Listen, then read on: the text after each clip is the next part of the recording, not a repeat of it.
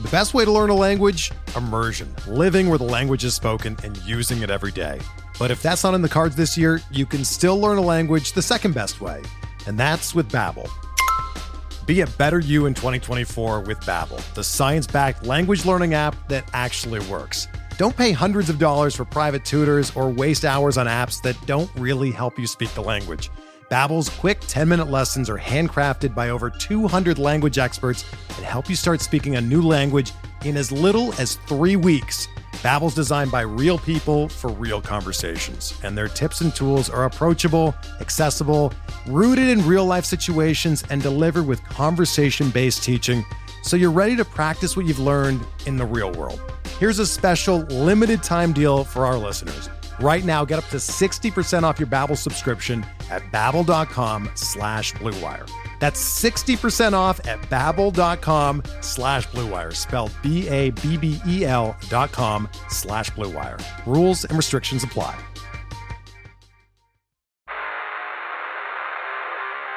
You don't want it. You don't need it, but you're going to get it anyway. The Kevin Sheehan Show. Here's Kevin.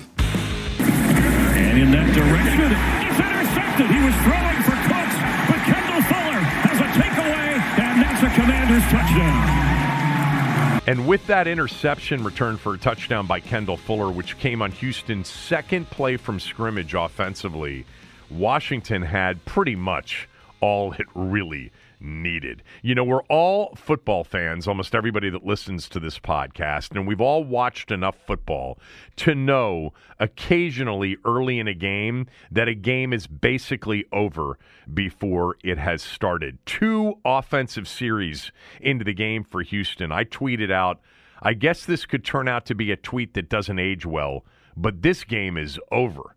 Houston has no chance against a Washington defense that has become one of the better defenses in the NFL. Not much of a reach. I hesitated to do it. I didn't want to jinx it.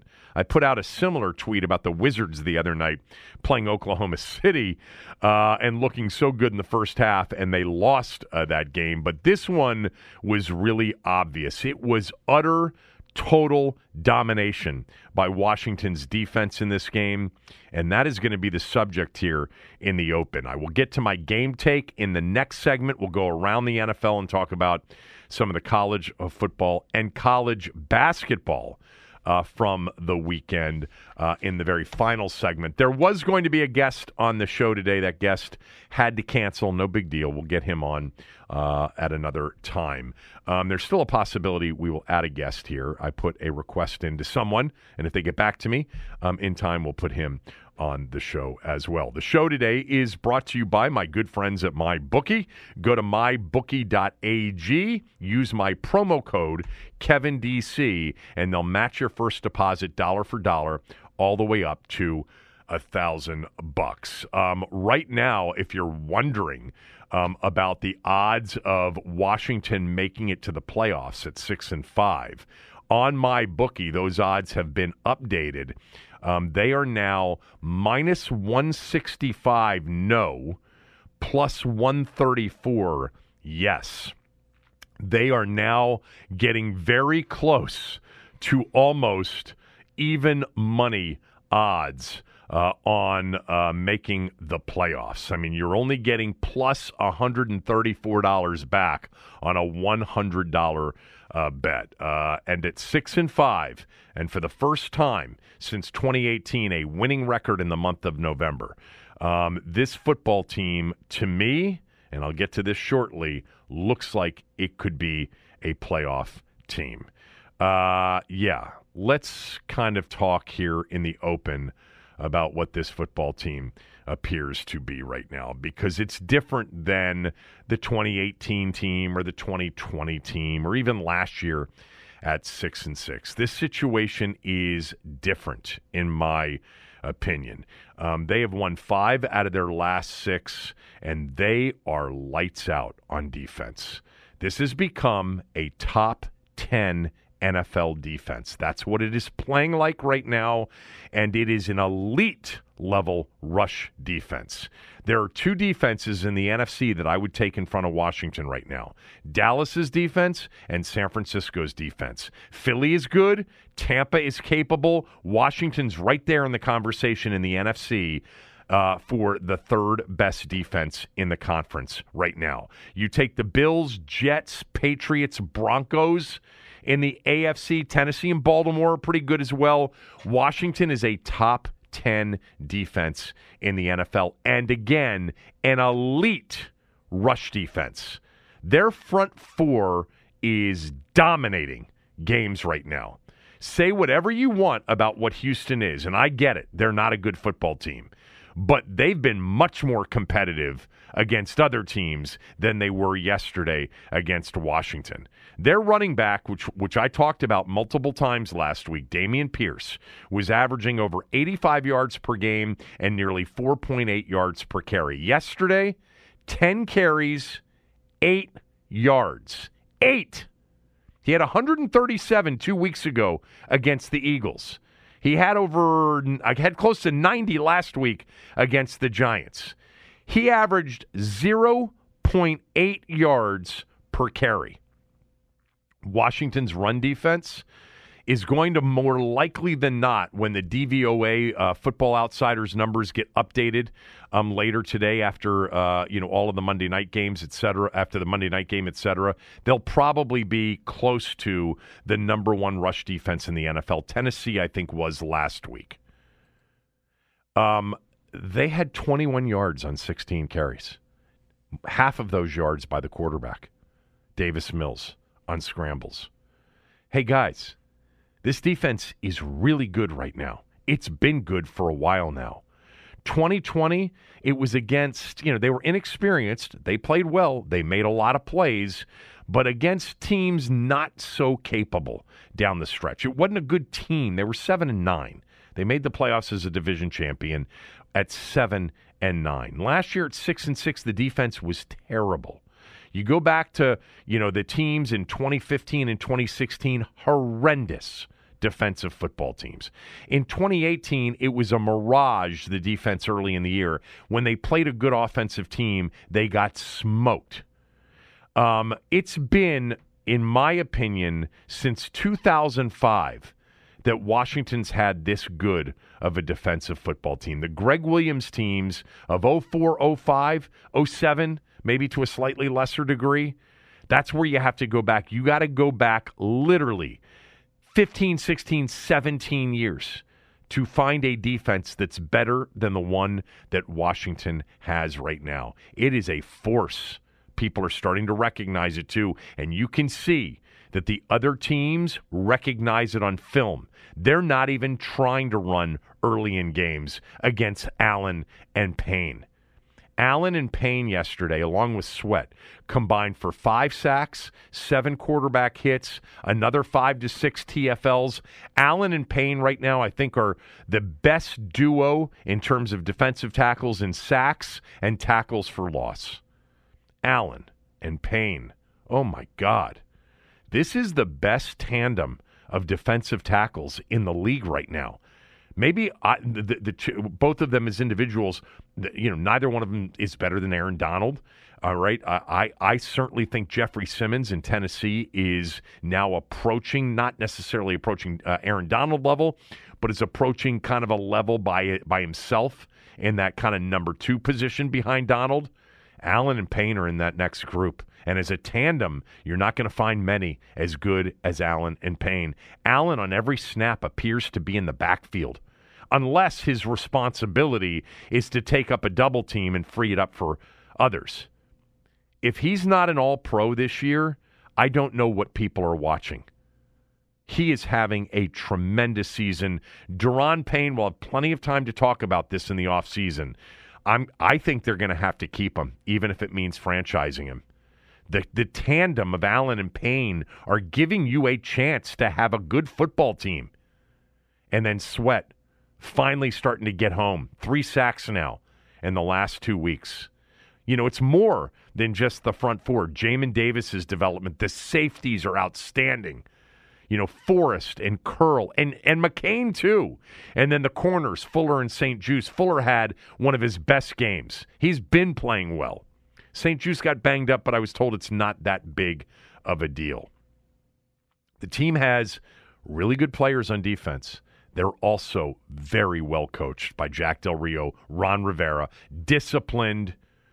This is why you've got to look at what we're going through right now with this football team as something that's much different than last year at 6 and 6 or the 2020 season or even the 2016 or 2015 season. Look, in 2015 and 2016 they were great offensively.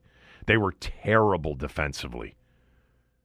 They are a top 10 defense in this league, and they are probably a top three to four, worst case, top five defense in the NFC. Uh, I'll get to the offense in more detail when I get to my game take coming up. But this six and five right now feels to me um, like I am watching a team that has a good chance to A, make the playoffs, and B, and no, I'm not smoking or drinking this morning, B, depending on who they play and the matchup, they've got a chance to win a game in the postseason. Remember, right now, the NFC, it's not like a Rodgers, Brady, Russell Wilson kind of era where you really didn't think if you got in, you'd have much of a chance against those guys. I mean, the best quarterback right now in the NFC, just in terms of the way he is playing, um, is probably Jalen Hurts. And Philadelphia barely survived yesterday after losing to Washington on Monday night. They had to rally from 10 down to beat the Colts in the fourth quarter, 17 to 16 in Indy. Same score, by the way, Washington beat the Colts by in Indy. Uh, it's going to be, it's sort of feeling like the NFC postseason could be a little bit wide open. Now, I think San Francisco is pretty damn complete minus the quarterback. I think Dallas is super dominant defensively and they can run the football. And Dak looked really good yesterday. I think the Vikings aren't very good on defense at all. They've got O line issues, but they are capable. We've seen them win eight games, but nobody's going to be scared to play them in the postseason. Tampa's five and five, Seattle's six and four. Eh. I mean, the Eagles, the Cowboys, and the 49ers are really the three teams. I guess Brady, if he gets hot. I'm just saying that I really believe watching this team over the last several weeks and yesterday in particular, and I think yesterday may have been as impressive as anything else, and I'll get to the reasons why here shortly. But I think we are watching a good football team right now. Not just a team that's gotten a little bit hot and won some close games and gotten things to go their way. We are watching a good football team right now. This isn't 2020. It's not 2015. The 2012 team, I mean, they certainly could have won the playoff game against Seattle had RG3 stayed upright. They were up 14 nothing. But that 2015 team was bad on defense. The, the 2012 team, excuse me, bad on defense. The 2005 uh, team won a playoff game with defense at Tampa and nearly got another in Seattle the following week. The team right now is so good on defense and probably good enough on offense to win three to four more games this year. They've got six left. I think there is a really good chance they get to nine, and now I think 10 is a possibility and a good possibility. It gets tougher than Houston yesterday. Atlanta comes to town, dual threat quarterback in Mariota. Cordarrelle Patterson set the record for kickoff returns for touchdown uh, yesterday with his ninth career one. This is a big game Sunday. Atlanta, a three uh, point dog against Washington at FedEx. And then you've got two against the Giants with a bye week sandwiched in between. You've got a Christmas Eve game in San Francisco. That's four games against three teams, all three of those teams in the hunt for a playoff berth. You can't ask for much more. Look at where we were six weeks ago in early October. I mean, this season at one and four, and really was a muffed punt away a muffed punt away from being one and five and really seemingly over at that point. They won that game. Uh, they, you know, they, they they came back with Taylor Heinicke after the injury and beat the Packers. They have been winning games. They, it's not pretty all the time offensively. At times, it's a little bit limited offensively, but the formula is a good one when you have a great defense. Yesterday is so much more impressive in a few ways to me than Monday night in Philadelphia because I talked about this being the you know, the cliched, the proverbial trap game in the NFL. Everybody knows it, especially people who bet. They're only a three point favorite on the road in a uh, in a rather you know dismal atmosphere. Probably more Washington fans in Houston. Houston's given up on the season. They were one seven and one coming in, but it was a short week and it was a short line. And Houston's been close recently. They were dominated yesterday. That is coaching and maturity on your roster. They have those things right now. They do. Look, I know how some of you are feeling. I know how some of you are feeling about this. You're very, very, you know, much in kind of a quandary. You're like, you don't want him to do it until Snyder sells the team. You don't want Snyder to have second thoughts, you know, if they make some big run, but put all that to the side. You know, it's November 21st. And let's just talk about this football team and the job that Ron Rivera and Jack Del Rio and yes, Scott Turner and the players in that locker room who have put all of the distractions to the side, all of the off the field shenanigans that never stop, the near tragedy before the season started with Robinson Jr. This team is 6 and 5 and we're at Thanksgiving with a chance to go to the playoffs. This is what I joke about every year. Just get us to Thanksgiving and have meaningful games to play in late November into the into the month of December. And that's what they have right now several meaningful games. They're all matchups against teams looking for the same thing. Atlanta at 5 and 6, big game Sunday. Two against the Giants after the Giants come off a Thanksgiving Day a game against the Cowboys. They've lost 2 out of their last 3. What if it's 3 out of the last 4? And they've got Washington coming into their building. Uh, for for a game where Washington could literally pass the Giants in the division they beat Atlanta and the Giants lose to the Cowboys and then they beat the Giants, Washington's in that spot. We talked last week about the path to the playoffs, and I said the NFC West is crucial, but my feeling is that Seattle and San Francisco are both going to make it. So that means to make it, the path is to pass either Dallas or the Giants. The Giants would appear to be the team that you can pass. You've got two games left against them. They're not as good as the Cowboys. They're a good team right now. Try to take a step back from all of the stuff that we spend a lot of time talking about when it comes to this wretched organization. The football side right now is playing its best ball with good players, with mature players. And they have something that none of these teams have had when they've made the occasional one out of every five year run to the postseason. They have one side of the ball that is dominant right now. And it's, I think, in many ways, even in this day and age of offensive football, it is something that you can still win in January with, especially in a conference that looks, well, it, doesn't look like it has an overwhelmingly dominant team. We may feel differently a few weeks ago, uh, a few weeks from now about Dallas, about San Francisco, maybe again about Philadelphia. But yeah, of course, a week, six weeks ago, dead and buried, done.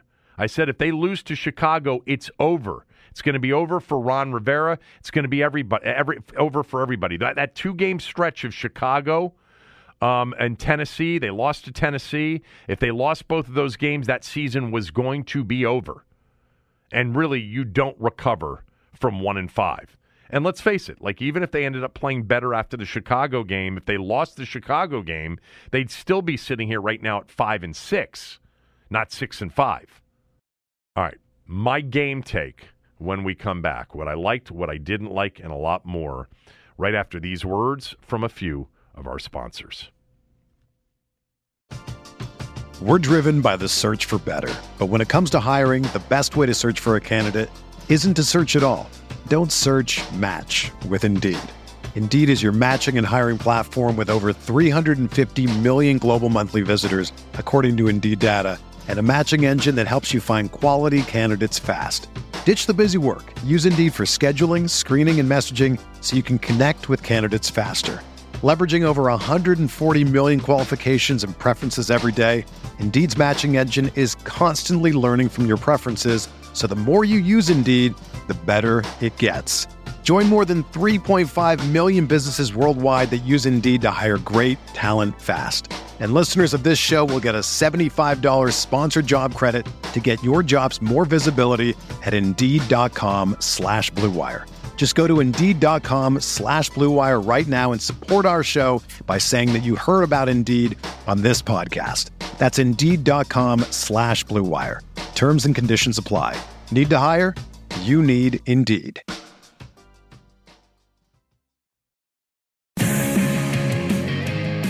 We're, we're, we're gonna we're gonna go with Taylor, and um, we'll um, you know we'll work Carson back in and see where Carson is in terms of, of, of if he's ready to be the backup, and then we'll go from there.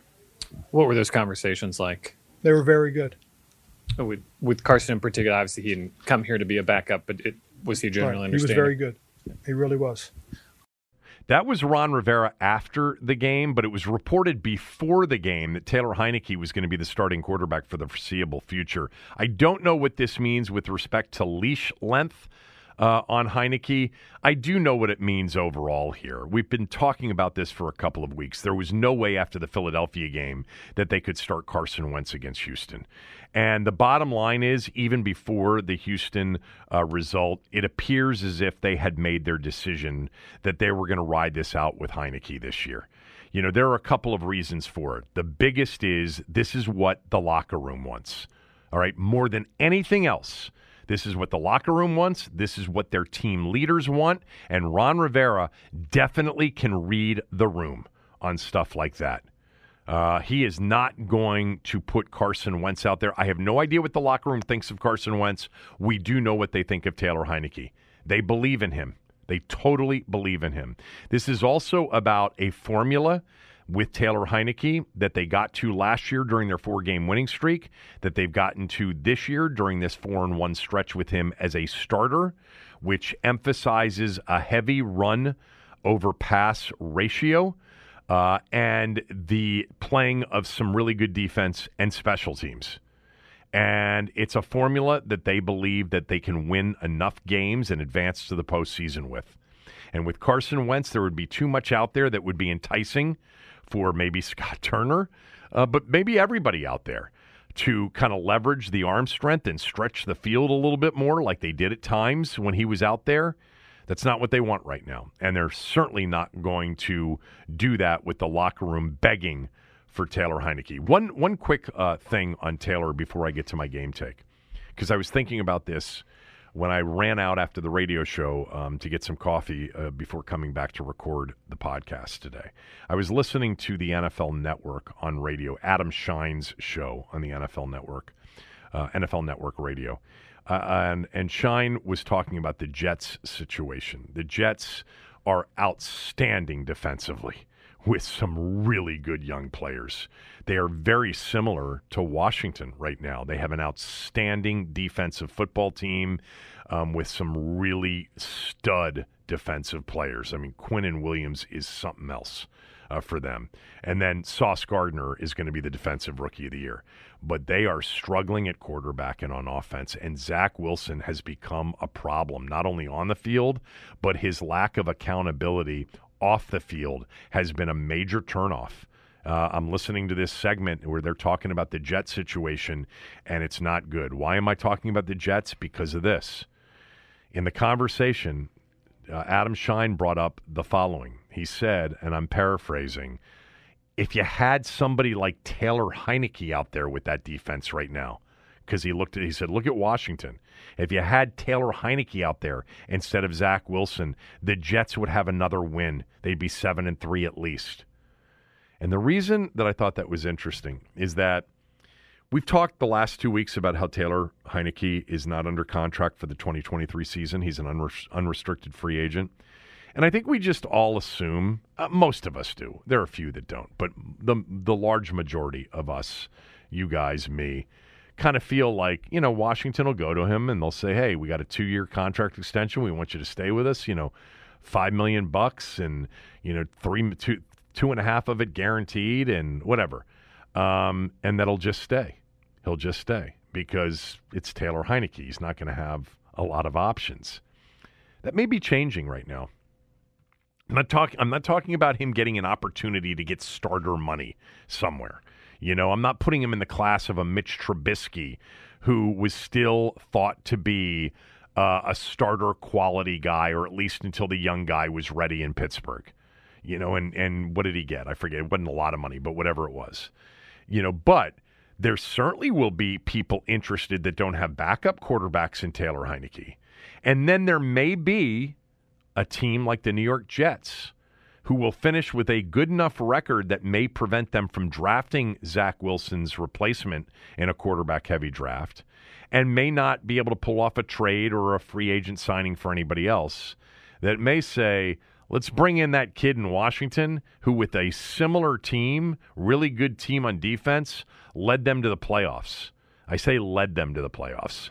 Was a quarterback that played well enough um, with everything around him to you know not blow it because Zach Wilson blew it yesterday. He threw for 77 yards in the game. He takes sack after sack. He is apparently again not not a great. Uh, he's making a lot of young person mistakes on and off the field. They might they may turn to Flacco here at 40 years old, or however old Joe is, uh, because they were better with Flacco earlier in the year than they've been with Zach Wilson.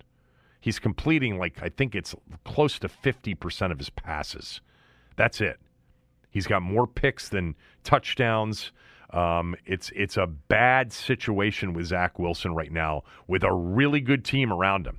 Garrett Wilson, the rookie from Ohio State, uh, you know, c- called it out a little bit after the game. Uh, but anyway, um, just something I figured I'd throw out about Taylor Heinicke and just suggest, and trust me, I'm not changing my opinion. Washington's going to be in the starting quarterback market when this season ends. They are. I also hope that they're able to sign and retain Taylor Heinicke to be there as a backup quarterback, or if they end up drafting a young quarterback, be there to play until the guy's ready. Uh, but if he finishes strong here and Washington gets to the postseason and he's the starting quarterback on a team that wins a postseason game, there may be more interest than you would think in him. All right, let's get to my game take. Pay attention. Here's Kevin's game take. All right, my game take is brought to you by my good friends at MyBookie. Go to mybookie.ag and use my promo code KevinDC, and they'll match your first deposit dollar for dollar all the way up to a thousand bucks. You want some prop bet action on Washington to make the playoffs? They're now plus 134 to make the playoffs. Uh, I think when we did this last week, weren't they like plus 275 or plus 300? After back to back wins over the Eagles and yesterday in Houston, Washington is really becoming noticed uh, by the odds makers as a team that's got a legitimate chance to make the playoffs. They're three and a half point favorites right now against the Falcons with a total of 43. Use my promo code KevinDC. This is the best week of the year for sports. Throw in the World Cup, which I'm actually paying attention to. Uh, England's annihilating Iran right now as we're recording uh, this podcast. U.S. Uh, opens up against Wales later on this afternoon. But Thanksgiving week, with all of the college hoops, with all of the football, um, is such a great weekend uh, to bet. Um, holiday season, great season to bet. Uh, but no, if you're uh, a bettor, even if you've already got a spot, use my bookie, take the free money, and use it as a comparison opportunity for point spreads totals, money lines, pricing, etc. MyBookie.ag. Use my promo code KevinDC. All right, uh, let me get to my game take. I'm going to start with the things that I liked. It starts with the defense. We talked a little bit about it in the open. Uh, bottom line is when you hold a team to 10 points and 148 total yards and 2.7 yards per play, you are going to win like 95% of those games. They had 21 on the ground, 16 carries, 21 yards, 1.3 yards per carry. Dameon Pierce, their rookie star, 10 carries, 8 yards, as we talked about in the open. I mean, he rushed for 137 two weeks ago against the Eagles. He's been averaging over 85. He had no prayer against Washington. His longest carry of the day was three yards. Houston was held to a league low minus five net yards in the first half. The only thing they did positive was they converted fourth downs yesterday. More of that coming up on the list of things that I did not uh, did not like. Washington right now is a top 10 defense as we discussed and they are an elite run stopping team in the league. You know, there's this old kind of NFL tried and truism. If you can run the ball, stop the run, and don't turn it over, you're going to win a lot of games. Right now, Washington is an elite rush run stopping team. They are a very good rush offense team. They're good. Um, and uh, they are winning the turnover battle here recently. Uh, so you keep doing that, you're going to be in a lot of games. Look, defensively, it's more than just the rush defense, although it is led by those monsters up front in Allen and Payne. Um, Allen yesterday, once again, proving he is one of the best defensive tackles in the game. Two sacks, four quarterback hits, three TFL, uh, TFLs, tackles for loss. Uh, by my count, he drew two holding penalties. That poor Kenyon Green the uh, rookie first rounder for, from Texas A&M. I mean, he was a turnstile. I mean, Allen uh, basically just shoved him to the side on almost every play he was in the backfield. Um, Allen's just flat out one of the best defensive tackles in football. I hope he gets noticed for it. I know other teams notice it. You know, they clearly don't want to run the ball against Allen and Payne. Allen should be a, a an all pro this year. I mean, a pro bowler, of course, but an all pro uh, this year. Uh, he's having just a great year. Daron Payne, a freak athletically. It's always been about his consistency. This year, he's been consistently great. I think they've got to sign him uh, to a long-term contract or use the franchise tag on him. 18.1 million if it's the franchise tag. They won't have a quarterback salary next year. You know, not Carson Wentz's 28 million a year anyway. Uh, Payne had a sack on third and goal early in the second half. He had a tackle for loss. He had a deflected pass. I think he may have had two. I think he got a finger on another one. He had on Davis's fourth and three scramble. He nearly knocked the ball loose from Davis on that scramble. Um, he's like John Allen. He's impossible to block one on one. Um, and now here comes Montez Sweat. You know, he was getting close all year. Now he's got three sacks in the last two games. The front four is awesome. I like Smith Williams a lot, too. I think he's great against the run. And he chased down a bubble screen yesterday. Um, just a hustler. Um, I love the Del, uh, the way Del Rio's coaching this thing up. I love the way he stunts on pass downs to generate pass rush with four guys. I think on five of the sacks, there were stunts on at least four of the five. I love watching what happens when Payne or Allen draw the double. By the way, sometimes those stunts confuse teams into tripling some of those players, opening opening it up for, you know, two or three of the others. Um, they're well coached right now. They're stopping the run. They're getting to the quarterback, and maybe Chase Young is back this coming week. You know, this is going to sound like it's criticism, and I don't want it to be because I really want Chase Young to be Chase Young and be the Chase Young that I thought he would be. But you hear over and over again Del Rio and Rivera, you know, for the last few weeks, we're just really playing well together. We're very well coordinated with our pass rush. Last year, the big issue was maturity, discipline, not adhering to the scheme, et cetera, et cetera. And a big culprit was Chase Young. I think they want him back. I think they want to make sure he's super healthy. I don't think they're rushing him back because they don't need to rush him back. They're playing great without him. I would like to see Chase Young adhering to the scheme opposite Montez Sweat with those two beasts inside. I just, you know, hope that Chase Young learned from what the first half of last year before the injury was, which was not very good and disappointing to the coaches. I think he I think he's super smart and I think that you know to me more importantly does he have the physical athleticism when he comes back. Um, the rest of the defense, outstanding. Jamin Davis. I mean, it would be nice to get Cole Holcomb back because Bostic, bless his heart, is so smart. They love his IQ. He can't run anymore. And they're going to target him, you know, with with matchups where he's in coverage, and that's not a good thing for Washington. Um, I don't know what Cole Holcomb's status is. Uh, he's missed now. What is that? Four games in a row? Certainly three. Um, the secondary, my goodness. I mean, the corners have been playing great, and Fuller's now stepping up. St-Juste got a little bit banged up, but I heard he'll be fine. The safety play, outstanding. I thought McCain at times was great. Forced another pick yesterday. I'm glad the way replay sped that up and didn't require we didn't require a challenge flag. You know, the calls from New York that are saying, nope, that's a that's an interception. Tell the coach not to throw the flag. That's that's a beautiful thing to see this year.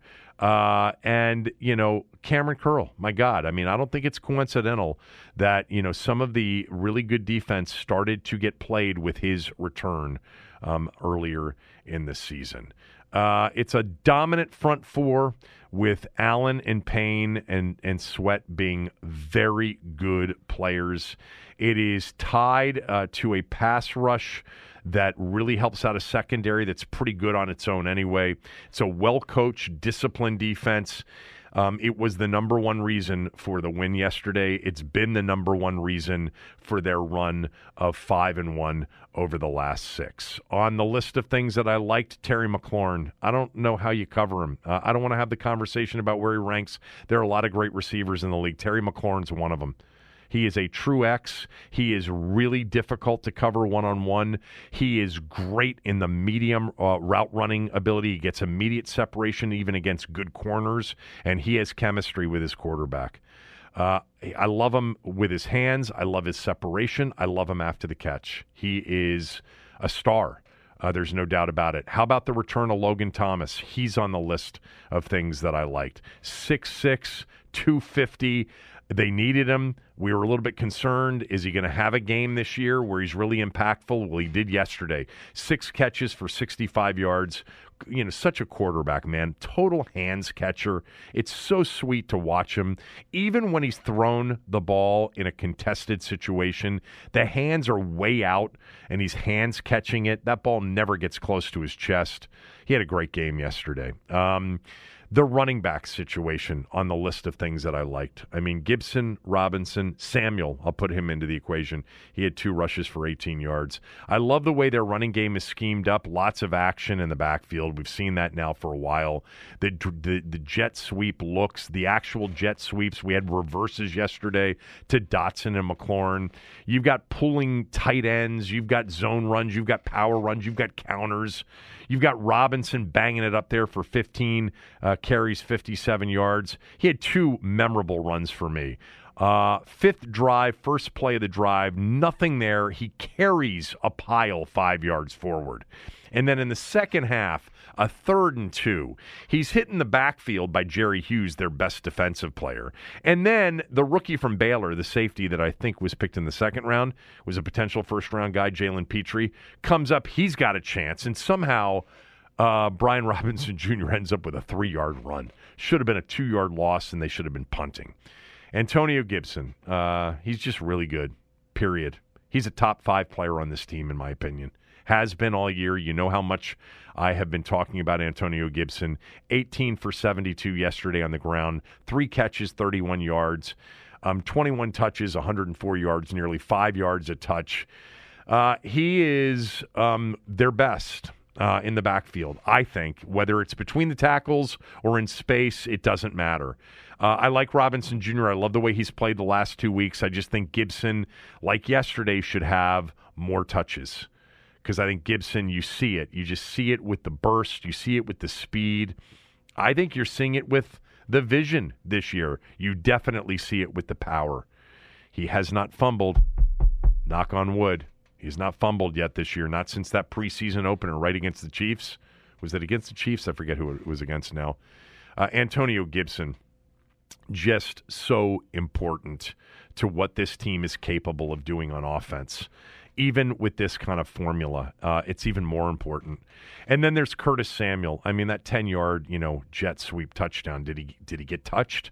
I mean, he is so quick. He's got great vision and he's got great speed. Look, they lost McKissick to injured reserve with a neck injury again. I hope he's okay. It would be great if they have him or had him. But the truth is, as much as I love him as a player and loved him in 2020, they don't need him. I mean, it's a p- position that's packed right now. Uh, it's Gibson can certainly fill the McKissick role. I love McKissick though. I just hope he's well. Um, also on the list of things that I liked, Joey Slye. He's now made 11 straight. None of them were long yesterday.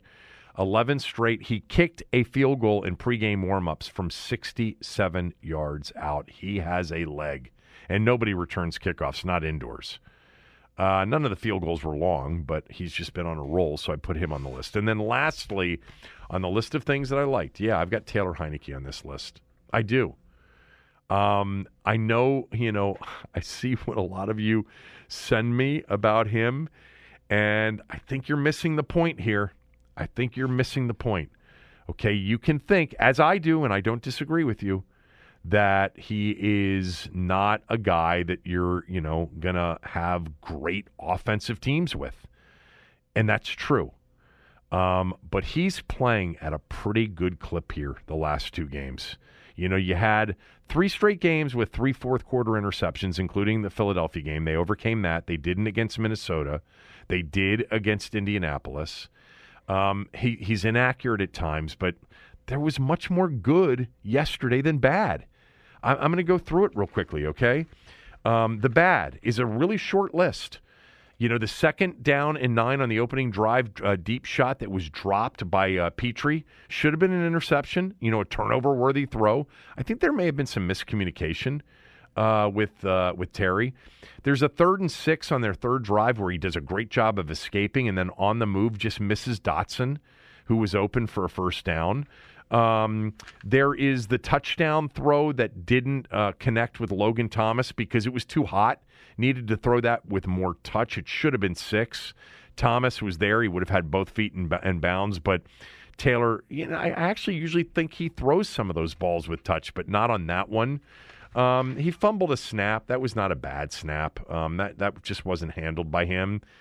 And there were a couple of inaccurate throws. He got Terry, you know, nearly hit uh, in a big time uh, spot. You know, you don't want to, you don't want some of these plays where he throws is indecisive, throws to the wrong spot, and puts his receivers in harm's way. But you know, he made one big play after another yesterday. I know they went, you know, three drives, three punts, but on that third drive, had a 19 yard throw to McLaurin on a first and 10. And then he really started to face some pressure and deliver. Third and seven versus the blitz, hits McLaurin for a slant for 10 yards. Um, had a, a, play action throw to Dotson on their fourth drive, the touchdown drive that uh, went from late first quarter into the second quarter.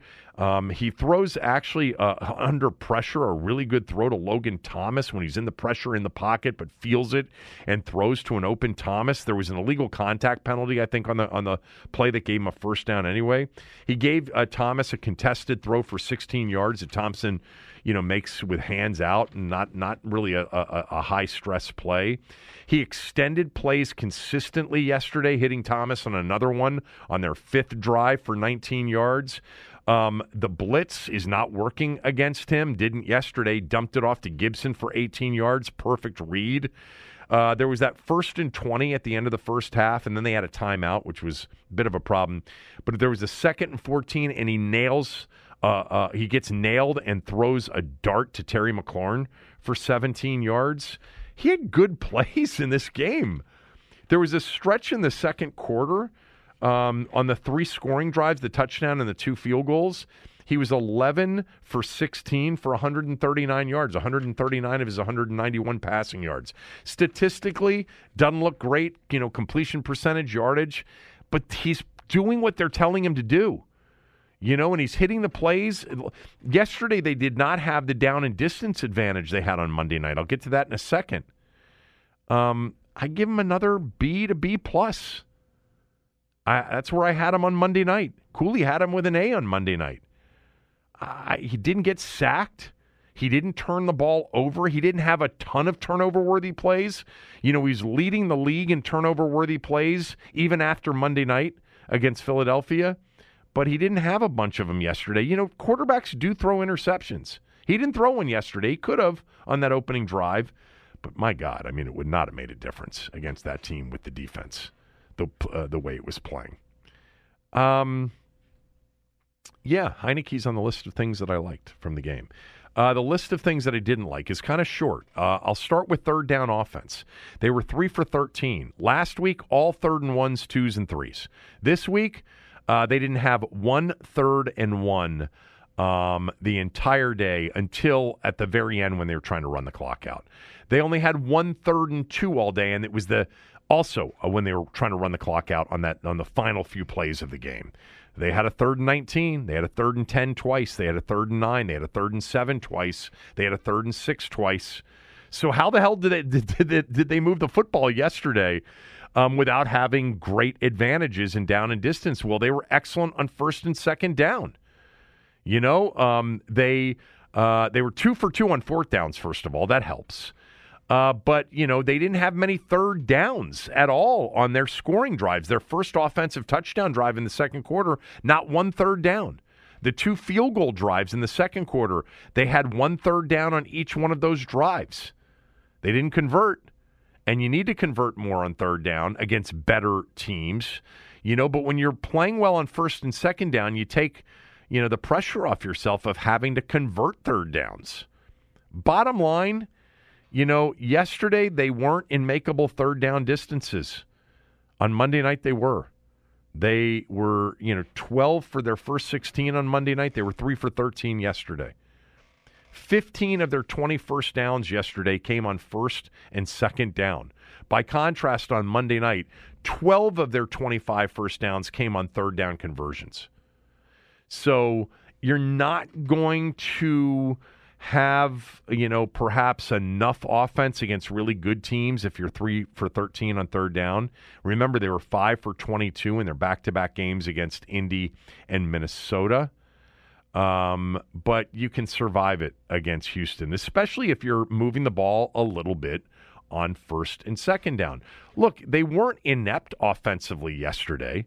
They ran 67 plays, had a uh, another 10 minute time of possession advantage, and 344 yards of offense. You know, I know that more than half, or, you know, uh, well, just almost more than half of those yards. Well, it wasn't more than half. They had 191 passing. They had 153 uh, rushing on 40 carries. Um, okay. Uh, the other things on the list uh, of things that I did not like fourth and fours, they converted four of them, Houston did. That's crazy considering how inept they were and how shut down they were by this defense. You know, you're not going to face a lot of fourth downs unless you got a big lead, unless you're facing Dan Campbell or, you know, Brandon Staley. Um, but they went four for four. Um, they had that nice run by Mills. Uh, Fuller lost Cooks on one of them. Um, and then Washington also on the list of things that I didn't like. They were one for one for four in the red zone, one for three really because the last drive doesn't really count. Uh, and you got to be better against better teams in the red zone. They kicked, you know, a 25 yard field goal and a 24 yard field goal. You never want to see that. And then they used a couple of timeouts on offense to avoid delay of games. Got to fix that.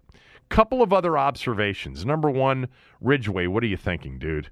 Just pick him up and then gently put him down. Don't pile drive him. Uh, I think Ridgeway's played well, but that was not a smart play. Um, I uh, what else did I have on uh, kind of just the other observations? Oh, Gibson could have scored at the end. He did the slide down short of the first down to keep the clock rolling. They're up 23-10. He should have just taken it in and made it 30 to 10. It's not running it up in that spot. You know, if Houston's using your timeouts, it's third and one, or at that point it was third, yeah, third and whatever. He got it to third and one. It was second and whatever. Just just run it in the end zone. He could have scored on that play, or he certainly could have gotten the first down. Um. Uh. Oh, here's one. They almost had a punt blocked again yesterday. Third drive that ended uh, with that incompletion to Dotson when Taylor did a good job of extending the play. there was almost another punt block. I mean, th- this has happened. I've mentioned it for three weeks running. They, they you know, they had the running into the punting, uh, the roughing the punter on Monday night on a punt that was nearly blocked. Nearly had one blocked. I think it was against Indy. Minnesota came after uh, Tress Way. Hey, Nate Kaczor. Uh, I hope you're noticing that your punt protection unit seems to be showing up on film for your opponents as a weakness. Figure it out. Uh, but the special teams actually have been pretty good. I thought Milne had one, one of his best punt returns of the year. All right, that's it uh, from the game take. Um, we will get to other NFL and maybe a guest here in our final segment right after these words from a few of our sponsors. If you're a basketball junkie, then you know there's no better time of year than the NBA playoffs. Twice a week, JJ Redick is cooking on his podcast, The Old Man and the Three. He has guys come on in all stages of their careers to talk about the league and share stories you won't hear anywhere else, including Devin Booker on why he talks so much trash, Ray Allen's epic free throw competitions with LeBron in Miami, and the moment Tyrese Halliburton knew Pascal Siakam would be a good fit in Indy. In addition to player interviews, every Monday JJ breaks down the top three things happening around the NBA with unmatched analysis, not outlandish takes, and is often joined by masterminds of the game like Tim Legler to dive deep on rookie reports, trade breakdowns, and why is mean mugging now a tech? You won't find another outlet that covers the game as comprehensively and with such insight as JJ does it on The Old Man and the Three. Make this your companion podcast during the playoffs. Listen to The Old Man and the Three ad free on Wondery Plus or wherever you get your podcasts. Another day is here, and you're ready for it. What to wear? Check. Breakfast, lunch, and dinner? Check. Planning for what's next and how to save for it? That's where Bank of America can help. For your financial to-dos, Bank of America has experts ready to help get you closer to your goals. Get started at one of our local financial centers or 24-7 in our mobile banking app. Find a location near you at bankofamerica.com slash talk to us. What would you like the power to do? Mobile banking requires downloading the app and is only available for select devices. Message and data rates may apply. Bank of America and a member FDIC. When you need mealtime inspiration, it's worth shopping Kroger, where you'll find over 30,000 mouth-watering choices that excite your inner foodie. And no matter what tasty choice you make, you'll enjoy our everyday low prices, plus extra ways to save, like digital coupons worth over $600 each week. You can also save up to $1 off per gallon at the pump with fuel points. More savings and more inspiring flavors make shopping Kroger worth it every time. Kroger, fresh for everyone. Fuel restrictions apply. The biggest plays and the clutch moments. It's time to go around the NFL. One deep. Pollard has the catch, and no one will touch him again. Touchdown, Dallas. The Cowboys with an easy, lopsided, maybe the most dominant performance in a game this year by any team, 40 to 3 over Minnesota. The Cowboys were a smell test pick on Friday. If you were listening, five three and one, another winning weekend uh, for the smell test with one game pending. I've got the Niners tonight laying the big number against the Cardinals in Mexico City. Um, look, Minnesota had that incredible, you know, one of the best regular season games we've seen in a long time. Uh, win in Buffalo last week. Uh, they lost their starting left tackle early in the game, Christian Darrisaw. Their offensive line is already a mess, and Dallas's defense is dominant. That game was won at the line of scrimmage, both sides of the ball. I love some of you um, that reach out to me only when Kirk Cousins loses, and it's crickets uh, when he's leading one of his four to five comeback wins in the fourth quarter uh, earlier in the season. He didn't have a chance. You know, last week I said I didn't think Kirk had a great game, had a great finish to the game in Buffalo, um, down 17, got hot. You know, had a big run from from Cook in the game, the incredible uh, catch by uh, Jefferson. But man, did he make some big time throws in the fourth quarter and in overtime uh, to help them win that game, as he's done all year long. But I said, you know, uh, some of those interceptions put him in that bind to begin with, and I didn't think he had a great game uh, in Buffalo, even it turned to, even though it turned out to be a classic. Yesterday had nothing to do with Kirk Cousins. For those of you who have suggested that it did, you obviously did not watch the game or you don't know anything uh, about football. He was pressured yesterday 59.5% of his dropbacks, the highest mark of the year in the NFL. And what's number two is a distant number two. He was sacked seven times. Um, and it was merciful, uh, really, at the end when Kevin O'Connell took him and several of the starters out.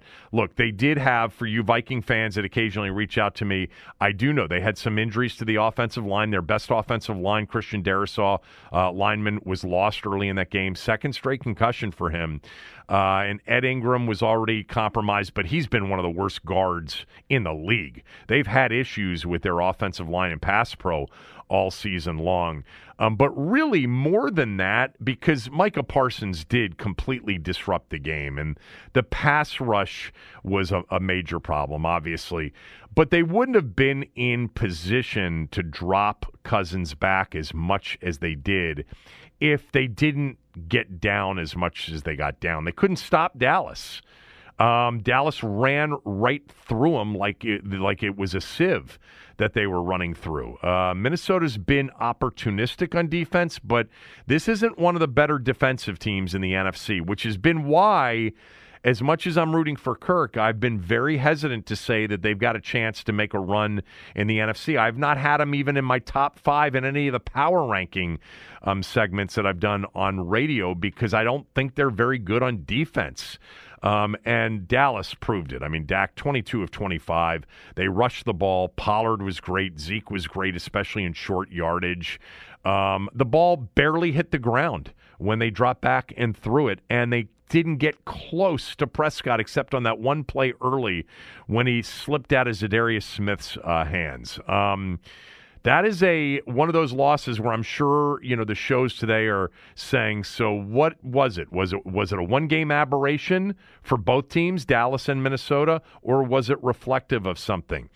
I think Minnesota's in trouble with their pass protection, and because Kirk is not, you know, an off schedule quarterback, that they're going to have to run the football. Um, and they're playing the Patriots and the Jets the next two weeks. Two of the best defensive teams in the league. I mean, you know, Parsons was a problem. Matthew Judon's going to be a problem. Quinnen Williams is going to be a problem for them. Um, now, the difference is they're playing two teams that are struggling offensively coming up. Um, so they won't be shredded like they were by the Cowboys defensively. Uh, I mean, the Cowboys had 458 yards of offense yesterday, and they sat their starters for half of the fourth quarter. They were 12 for their first 14 on third down. It was really a bloodletting. Um, and I think it says a lot about the Cowboys' defense for sure. I think the Cowboys defense is elite. And I think if Kellen Moore calls the game the way that he called it with Cooper Rush, I think the Cowboys are a Super Bowl threat. I do. I don't think Minnesota's a Super Bowl threat. Uh, they're just not good enough on defense, and they're not good enough along their offensive line. They're going to be in the postseason, and they'll pull out some of these fourth quarter comebacks again down the stretch. I mean, Kirk's already top 10 in the history of the game for fourth quarter comebacks in one season, um, and he's still got seven games left. And Jefferson is still a massive star, and Cook is great. Um, and, you know, even though he dropped a touchdown pass yesterday, TJ Hockenson's been a good ad. Um, they'll win 11, 12 games and be in the, you know, 10, 11, 12, win that, win that division. It'd be hard to lose it at this point. But I, you know, I haven't been on Minnesota as a Super Bowl threat. Um, I'm definitely not on them after yesterday. They've got to get healthy along their offensive line with Darrisaw. He's a he's a huge key. He's become one of the better left tackles in the game. I think this was more yesterday about being so impressed with what the Cowboys can be on defense and what they can be if they don't have Dak drop back 40 times a game, 50 times a game. When you're able to run it 40 times, you know, for 150 plus yards, then you only have to throw it 30 times. I mean, Cooper Rush came in, he was four for five. I mean, the ball hit the ground four times on 30 throws. It was an impressive outing by the Cowboys, who now get the Giants on Thanksgiving Day, while the Vikings get the Patriots uh, on Thanksgiving night. Another great defensive team with a player playing at a super high level, and Matt Judon. All right, uh, let's go to Indianapolis for the Eagles and the Colts. Hurts will run, takes it in, touchdown. Nothing in front of them except the end zone. And the Eagles are an extra point away from taking the lead.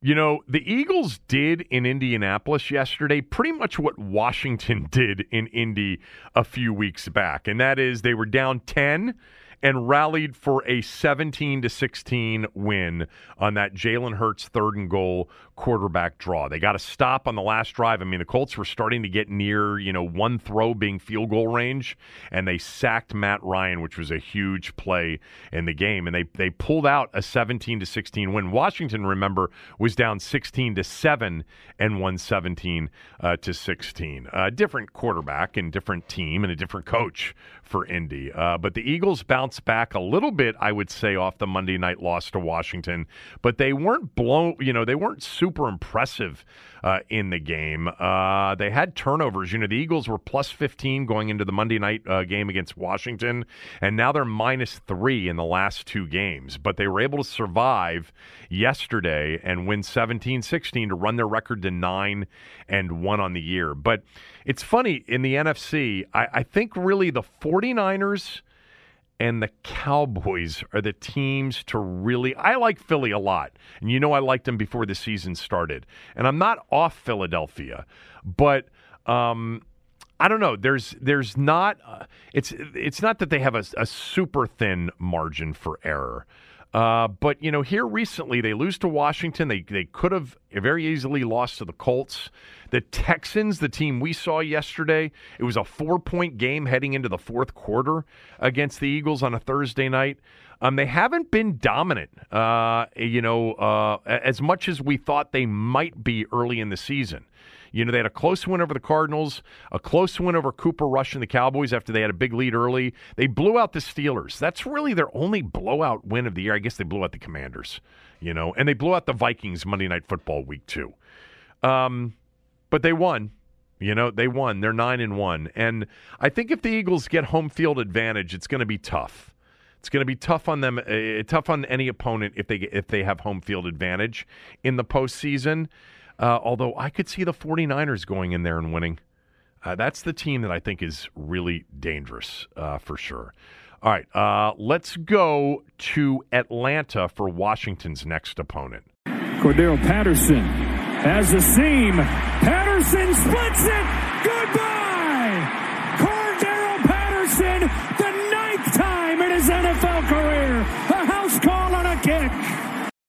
Cordarrelle Patterson sets the NFL mark for kickoff returns for touchdown with his ninth. He's been such a good player. He also, by the way, 10 carries for 52 yards. Uh, Atlanta is a dual threat attack with Marcus Mariota at 13 carries yesterday. They've got this kid Tyler Allgeier from BYU, who I loved coming out of the draft. He was eight for 55 yesterday, nearly seven yards per carry.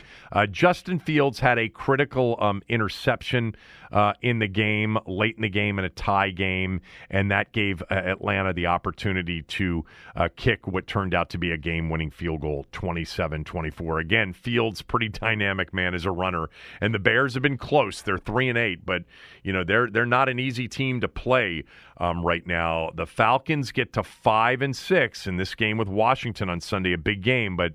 Um, you know, you're going to hear me uh, uh, talk about uh, the the the strength versus strength matchup again. You know, Houston's strength was running the ball. Washington completely shut it down. Uh, Atlanta's strength is really running the ball with a dual threat quarterback. That's not what you know Houston is clearly. But if if Atlanta can't run the football, it's going to be a long day for them offensively. Uh, I like Washington's chances Sunday to get to seven and five, and then push Atlanta to five and seven and then you know you don't really have to worry about them in some sort of tiebreaker at the end of the season. Uh, elsewhere in the NFL yesterday, I'll just run through it real quickly. You had the Bills after 77 inches of snow in Orchard Park, and they moved the game to Detroit. Um, beating the Browns 31 to 23. Uh, the Patriots had that punt return late in the game for a touchdown. Man, the Jets are a mess right now. Um, I think they're going to turn to Flacco. The players apparently love Flacco uh, and have a problem uh, with Zach Wilson. The Giants got beat by a Detroit team that's really playing well. They've won three games in a row. Um, look, it was the Packers, it was the Bears, and it was the Giants, but the Giants on the road, big win for them. Uh, the Giants lost receiver Wan'Dale Robinson, it looks like, um, with a torn ACL after he caught nine balls yesterday for 100 yards. Uh, and Barkley, after a big week against uh, against Houston last week, 15 carries, 22 yards. Um, the Lions with D'Andre Swift and Amon-Ra St. Brown in the lineup have been really good offensively. When they've been out hurt, they have struggled. They're still not a good defensive team. They play on Thanksgiving in the early game against the Bills, who will be playing a second uh, straight game uh, in Detroit. Uh, the Ravens won 13 to 3. That game was 3 3 in the fourth quarter. Um, I don't know, man. I'm not buying the Ravens right now. They're good on defense. Got it. Panthers are good on defense. Got it. Um, but you got to blow out the Panthers. I mean, the Panthers at one point when it was 3 3 in the fourth quarter, I was thinking, how many double digit underdogs have won outright more than once in a year? Because they were a double digit underdog against the Buccaneers recently. They were a big underdog against Atlanta recently and won outright. And they were 3 3 with the Ravens in the fourth quarter of that game. Uh, the Raiders got a touchdown pass in overtime from Carr to Davante Adams to beat the Broncos 22 to 16. It seems like every Bronco game has a score with somebody having 16 points uh, in it. The Bengals had a, a ball game against the Steelers, 37 to 30. Nobody had that one as a shootout. Um, Nate, uh, Joe Burrow threw four touchdown passes. I gave the Steelers out plus three and a half. We had a good chance with that one. I really like Pickens a lot. Their um, their rookie receiver, and I like Kenny Pickett. I I know he makes some bad decisions. I think they've got a gamer in Pickett. You know, I don't care about the picks. I don't care about the numbers right now with him. Um, I'm just watching him play, and he's got you know He's got some ability to really create off schedule. He's got a quick release. He's got some he's got some, you know, swag to him. He really does. I like Kenny Pickett, and I think Pittsburgh got it right with Kenny Pickett. It'll be a while till it's figured out on him. Uh, the Bengals move to six and four. They're a game behind uh, the Ravens in the AFC North. And then the game last night. Wow, another Mahomes to Kelce game winner. 30 to 27. Um, how does he get so open? I don't know. But Mahomes, after throwing three touchdowns last night and for 329, you know, it's been at times, you know, is it Josh Allen? Is it Mahomes? Is it Jalen Hurts? Recently, the Tua Tagovailoa talk. Patrick Mahomes is going to be the MVP this year. And the Chiefs really with a big win against the Chargers. And now the Chargers, you know, they've, they've got – you know, the close loss to the 49ers last week on Sunday night, another heartbreaker. Um, that was last week on Sunday night, another heartbreaker last night on Sunday night football. They had the week two Thursday night heartbreaker to the Chiefs um, in a game in which, you know, they had a, a chance. Uh, I think they've got like four out of their last five have been one score losses uh, to the Chiefs. I think they've got one win in there over the Chiefs. Uh, the Chargers are very good. They really are, but they're five and five in a loaded AFC. You know, the AFC East has four teams with a winning record. The NFC East, four teams with a winning record. Uh, the Dolphins and Bills are both seven and three. The Patriots and Jets six and four, and then you've got Philly nine and one. The Cowboys and Giants both at seven and three, and Washington at six and five. I think Washington's best path to the postseason, as we talked about last week. I think I did it with Tommy or Cooley, can't remember is through one of the other two NFC East teams that are uh, in front of them, and most likely the Giants, because the Giants not only play Washington twice, they play the Cowboys, they play the Eagles twice, and they have to play at Minnesota. Uh, they actually have a game against the Colts at home. I mean, there isn't a game that you look at that say, well, that's a win for the Giants. Um, the two games against Washington will obviously determine a lot in the NFC wild card race. You know, there are other teams that, you know, uh, if we're talking about the actual race in the NFC, you know, Washington right now is in eighth place in the playoff race in the NFC. Um, uh, you know, right now, just uh, a, a, a, game um, behind the 49ers. Actually, you know, they're sitting there tied, but not percentage wise. I think it's a 556 to 545 winning percentage. But 49ers play tonight. If they win, they'll be six and four and a half game in front of Washington.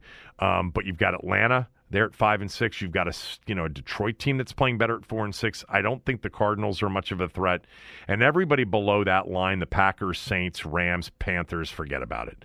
I mean, you, the, the Saints, you only say have a chance because of the division that they're in after they won yesterday against the Rams. The Rams are done, um, and Matt Stafford appears to to to, to really uh, be physically uh, unable um, this year. All right, I wanted to mention a couple of other quick things before we bring on a guest. Number one, good weekend for the Wizards. They won Friday night, they won last night.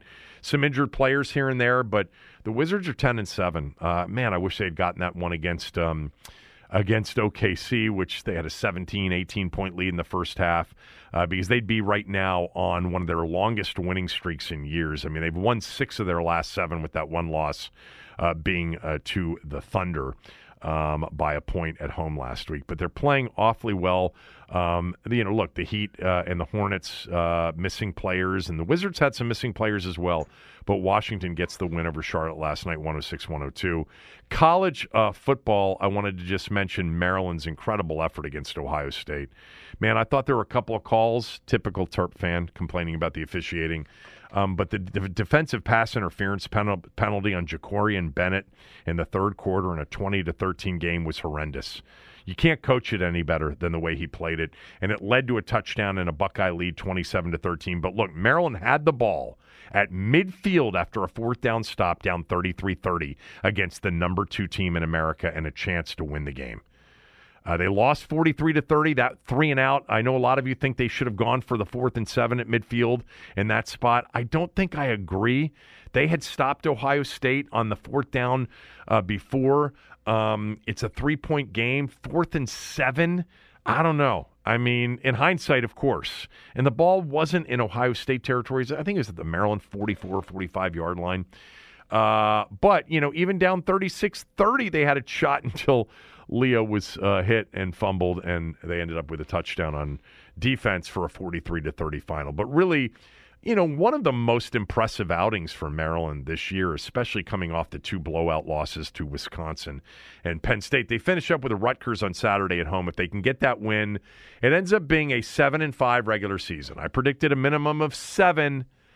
Um, they're bowl eligible already, but you don't want to finish with a four game losing skid. Uh, so hopefully they can take care of business Saturday, end up with the best regular season record they've had since, I think, I don't know, maybe. Did Edsall have a winning season? I forget. Um, and then there's this. Uh, first of all, the college football Saturday was crazy. I was in Dallas um, at a wedding, my nephew's wedding. My son, my oldest son, who went to TCU, was there. All of his friends who live in Dallas, we all went to a bar for an 11 a.m. kickoff between TCU and Baylor. What a game that was! You know, we had all of the, you know, we had Ohio State barely winning, Michigan barely winning, uh, uh, uh, TCU barely winning, and then Tennessee got blown the blank out by South Carolina. Wow! 63 to 38 against a team that really at times struggled to score points this year. And Tennessee gave it up. And then the terrible news that Hendon Hooker at the end of that game tore his ACL. What a season he had uh, for Tennessee. Um, USC gets the win in a classic over UCLA. I like Notre Dame a little bit Saturday in the Coliseum. They're getting less than a touchdown against SC. SC's got to win that game. You know, if you look at the uh, playoff rankings, what you'll probably get this week is Georgia 1, Ohio State 2, Michigan 3, TCU 4. Okay, that's probably what you're going to get. Uh, and then you know, SC might jump up to five. They did in the AP. And then LSU, I think now definitely controls its own destiny. I think if it wins out, I think it did before this weekend, it's in. Um, I don't think I don't think SC as a one loss team would trump uh, LSU if LSU beats Georgia. But what you have now in play is you've got an Ohio State Michigan one loss team that's in play, SC in play, Clemson back in play, even though I don't think they're very good. Um, TCU still has to win out. They've got to beat Iowa State and they've got to win the Big 12 championship game. And if they end up playing K State, that won't be easy. Uh, but what a hell of a win for them. A fun college football Saturday that wasn't supposed to be um, at all. Uh, and then one last thing before we get to our guest. How about Maryland in basketball over the weekend? They destroyed on Saturday St. Louis, a team to finish near the top of the Atlantic 10. And then yesterday annihilated Miami. Uh, Jim Larranaga's squad was picked number four to finish fourth in the ACC this year and be in the NCAA tournament. Maryland not only destroyed both of those teams, they did so playing a style of basketball that, you know, a lot of you guys, and me included, the one major complaint other than, you know, the obvious, which is not getting it done in March, was pace of play.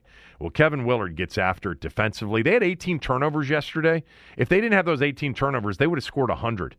They scored uh, 95 on Saturday in a 28 point win over St. Louis and 88 yesterday against Miami in an 18 point blowout against the Canes. I would expect when the uh, uh, basketball poll comes out today that Maryland will be a ranked team this year at 5 and 0. Now, with that said, for all of you that tweeted me and said, Turgeon never did this, Sheehan. Your boy Turgeon never started 5 and 0. Yeah, you're right. Um, he started 10 and 0 in 1920 uh, 19 uh, the 19 uh, 2020 season, 6 and 0 in the 2018-2019 season, 7 and 0 in the 2016-2017 season where they also started 20 and 2. Uh, in the 15-16 season, they started 6 and 0 and 15 and 1.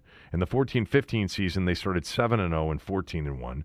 They were 27 and 5 regular season that year. And even in the 12-13 season, still in the ACC, um, 13 and 1. Don't do some of you just stop, okay? You're not going to fool me on some of this stuff. Okay? You, you, if you want to say that we haven't seen a style of basketball like this, you're right.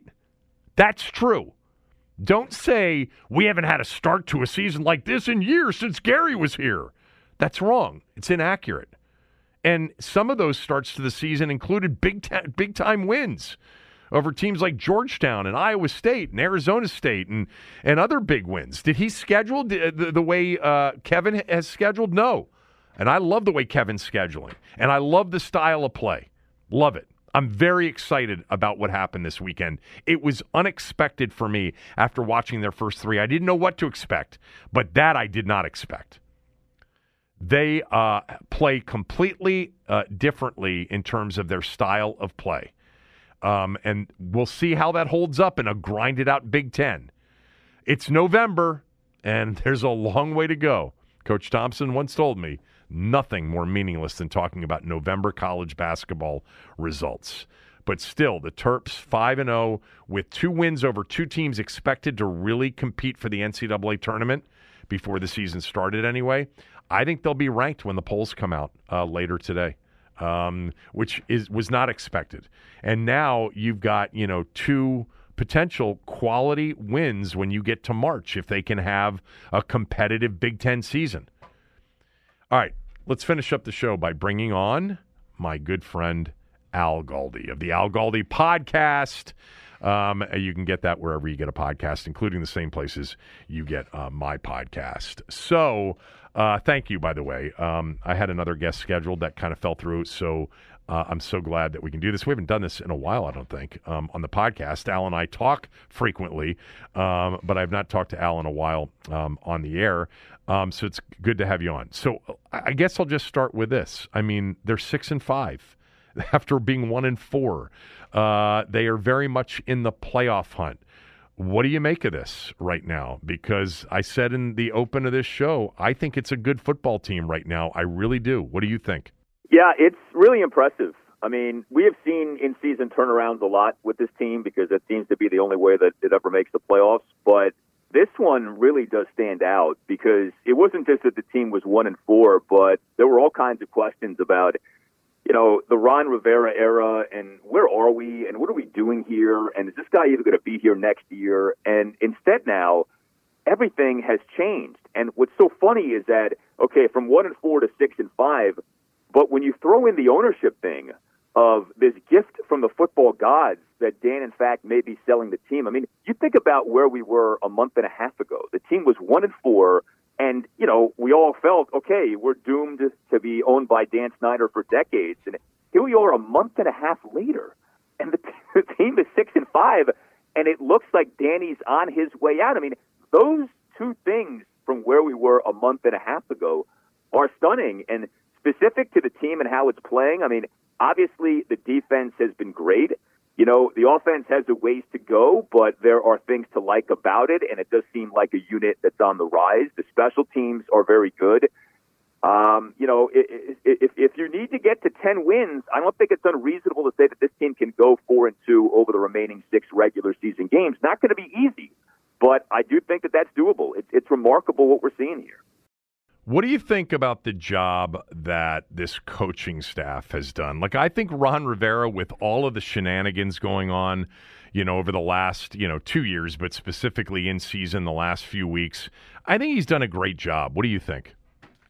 Yeah, I think he has. I think Jack Del Rio has done yep. an outstanding job. Um, I think Jack and his staff have done a great job. I think it's really interesting that in almost every press conference now, Ron makes it a point to praise Jack Del Rio. I think that's telling for several reasons. And, you know, with Scott Turner, I mean, look, at some point, he needs to coordinate an offense that's not in the bottom, you know, fifth of the league. And that is an issue, no doubt. But I, I still feel like there are things to like about him. Like, I, I know there are people who look at him and they think that, like, he has no business being an offensive coordinator. I don't think he's some dolt. You know, like, I think he knows offense. The results haven't been there. You know, hopefully as the season goes on, the offense does get better. But yeah, it, it's crazy to me with this defense, and it's so funny how sports in the NFL specifically can work because, like, when you don't have the expectations, things tend to go better than when you do have the expectations. Last year, there was so many, there was so much expectation for this defense, and it ended up falling on its face. This year, there weren't expectations for the defense, especially off the preseason, to whatever extent that matters. And then you see the first couple of games, especially the loss at Detroit in week two, and you say, all right, this team is going to have to be led by its offense.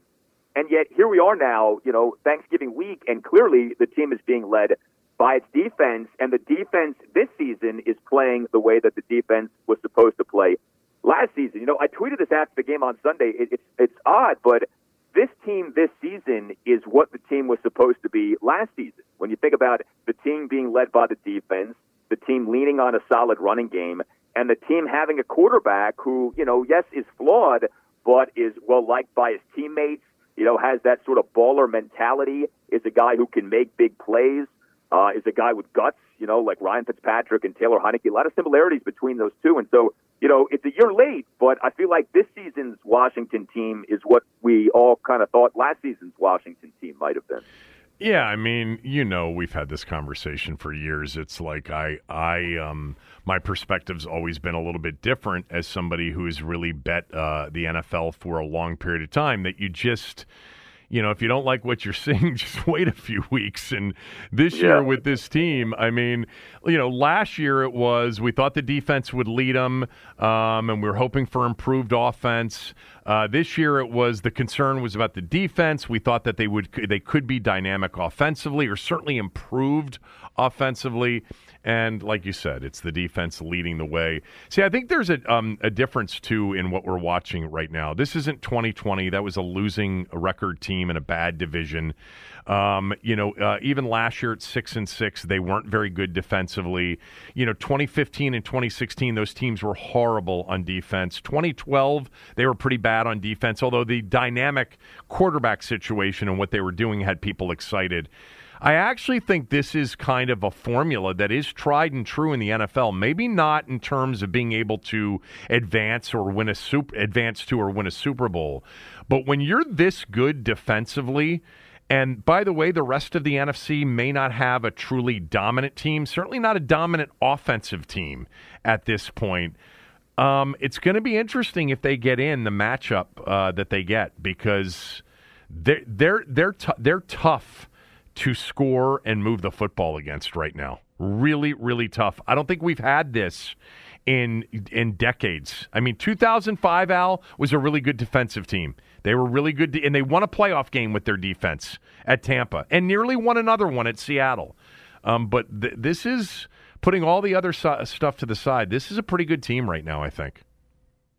Yeah, and with the defense, I mean, you have this incredible thing of three guys in one position group all playing at I think elite levels, you know, maybe all pro levels. We'll see. But in Allen, Payne, and Sweat, when's the last time this team on any unit had three different guys at the same time in the same season, all playing at such a high level? Butz Mann Uh, Manley.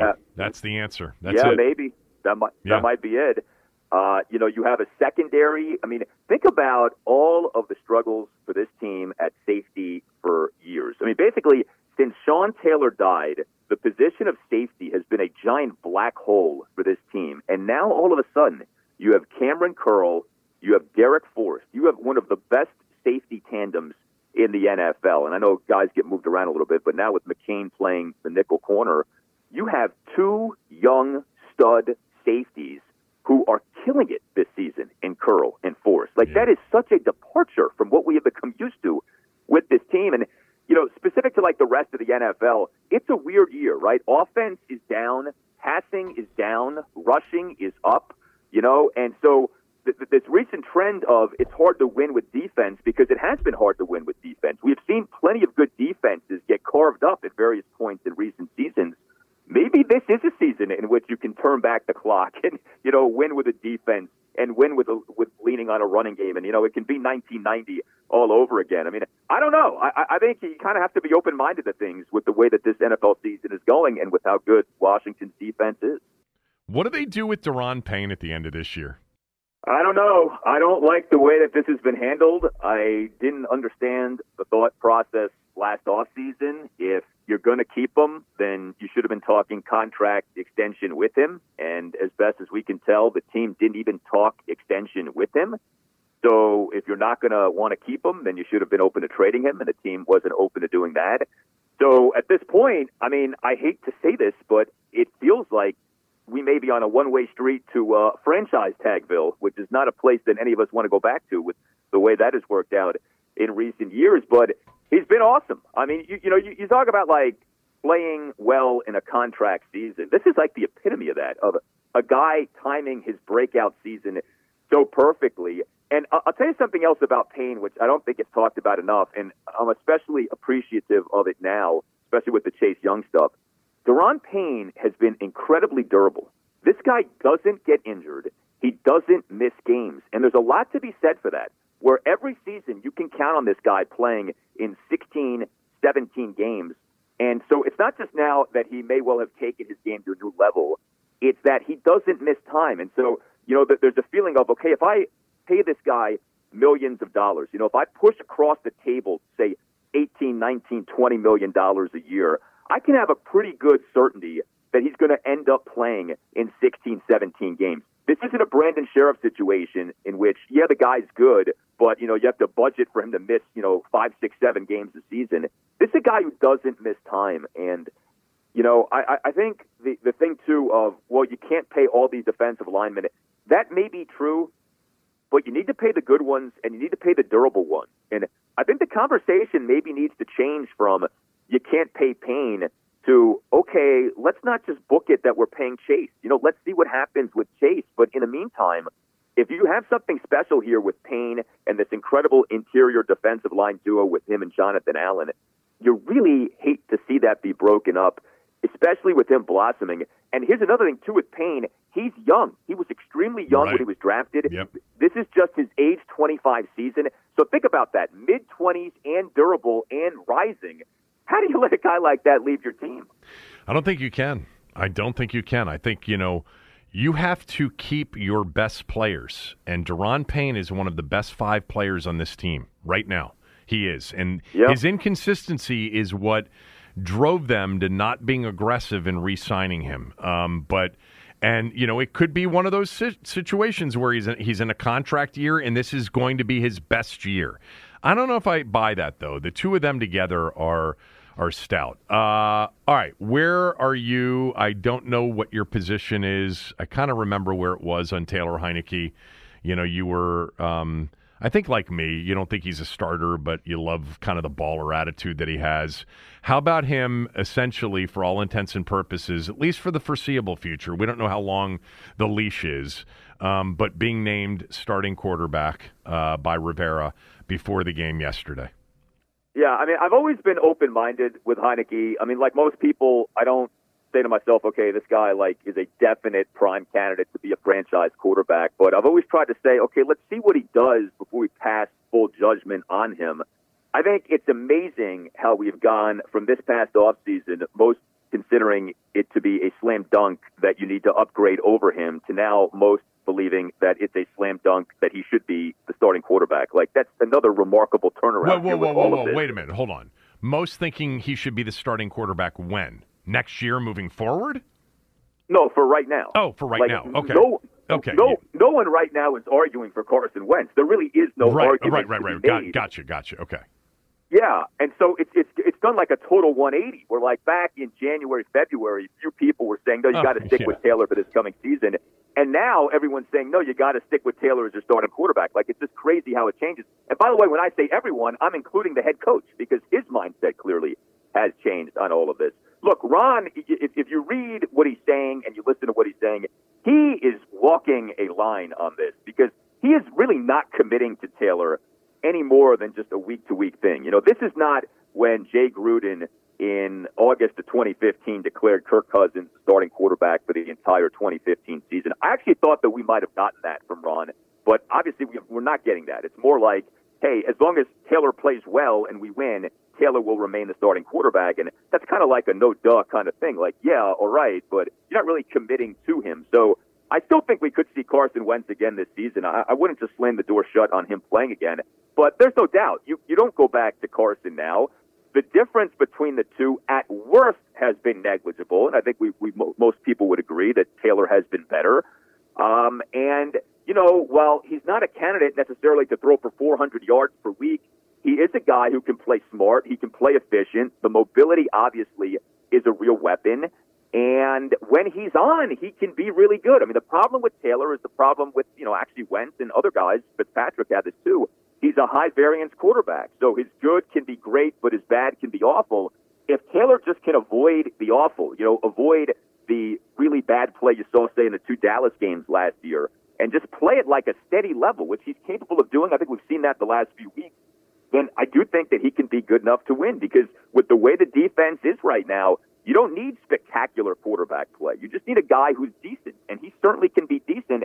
And like I said, when he's on, he actually can be really good. Where does this end? Where where is this headed? Six and five. We're at Thanksgiving. We we used to always say to each other, just get us to Thanksgiving with meaningful games ahead of us.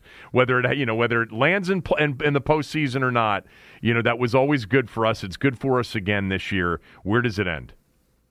I think they're going to finish ten and seven, and I think they're going to get in as that third wild card spot. I thought ten and seven going into the season. Uh, I think we're going to end up seeing that here. You know, my biggest fear at one and four was okay. You either need to be really bad the rest of the year, or you need to go on a tear. Because the worst thing that could happen is that this team wins some games, but doesn't make the playoffs and ends up with some middling record. And instead of having a top ten pick, you're like, you know, in the teens or you know, somewhere between 10 and 20. And so you're, you're stuck in that dreaded place of the middle. The middle does us no good. So now that the team has won five or six, you got to keep winning. You might as well keep winning because uh, at this point you lose out and you're going to end up being in that middle of the road area, which is not where you ever want to be. So I think the run continues. I do think that the team gets to 10 and 7. And, you know, and like you alluded to earlier, in this NFC this season, you could be viable in the playoffs. And the fact that we're talking about, I mean, the fact that this team could end up making the playoffs for a second time in three years, even with how wretched the division was in 2020, is something, you know, given where we were at one and four. So I think the team is going to do it. And while the schedule isn't as easy as I think everyone thought going into the season, I think you can find four wins over these remaining six regular season games. I think they've got a good chance to do it too. All right, man. Hope you're well. Happy Thanksgiving. Uh, at Al Galdi, and of course the Al Galdi podcast. Um, I'll talk to you soon. Yes, as our friend Dan says, happy Thanksgiving. Happy Thanksgiving, everybody. All right, uh, that's it for the show today. Back tomorrow with Tommy. The headlines remind us daily the world is a dangerous place. The elites in charge say everything's fine, stop noticing. But you know better. And your gut knows that time is short to prepare for a world that is four missed meals away from chaos. My Patriot Supply has helped over 3 million families become more self reliant and is the company Americans trust to prepare. Go to mypatriotsupply.com and secure their best selling three month emergency food kits. Each contain delicious breakfasts, lunches, and dinners, averaging over 2,000 calories per day. Secure at least one food kit for each family member. For a limited time, save $200 plus get free shipping on all their Ready Hour three month emergency food kits. You're not ready if it's not Ready Hour Foods. My Patriot Supply also has solar power generators, water filtration units, biomass stoves, heirloom seeds, and critical survival gear. Shop MyPatriotSupply.com today. MyPatriotSupply.com.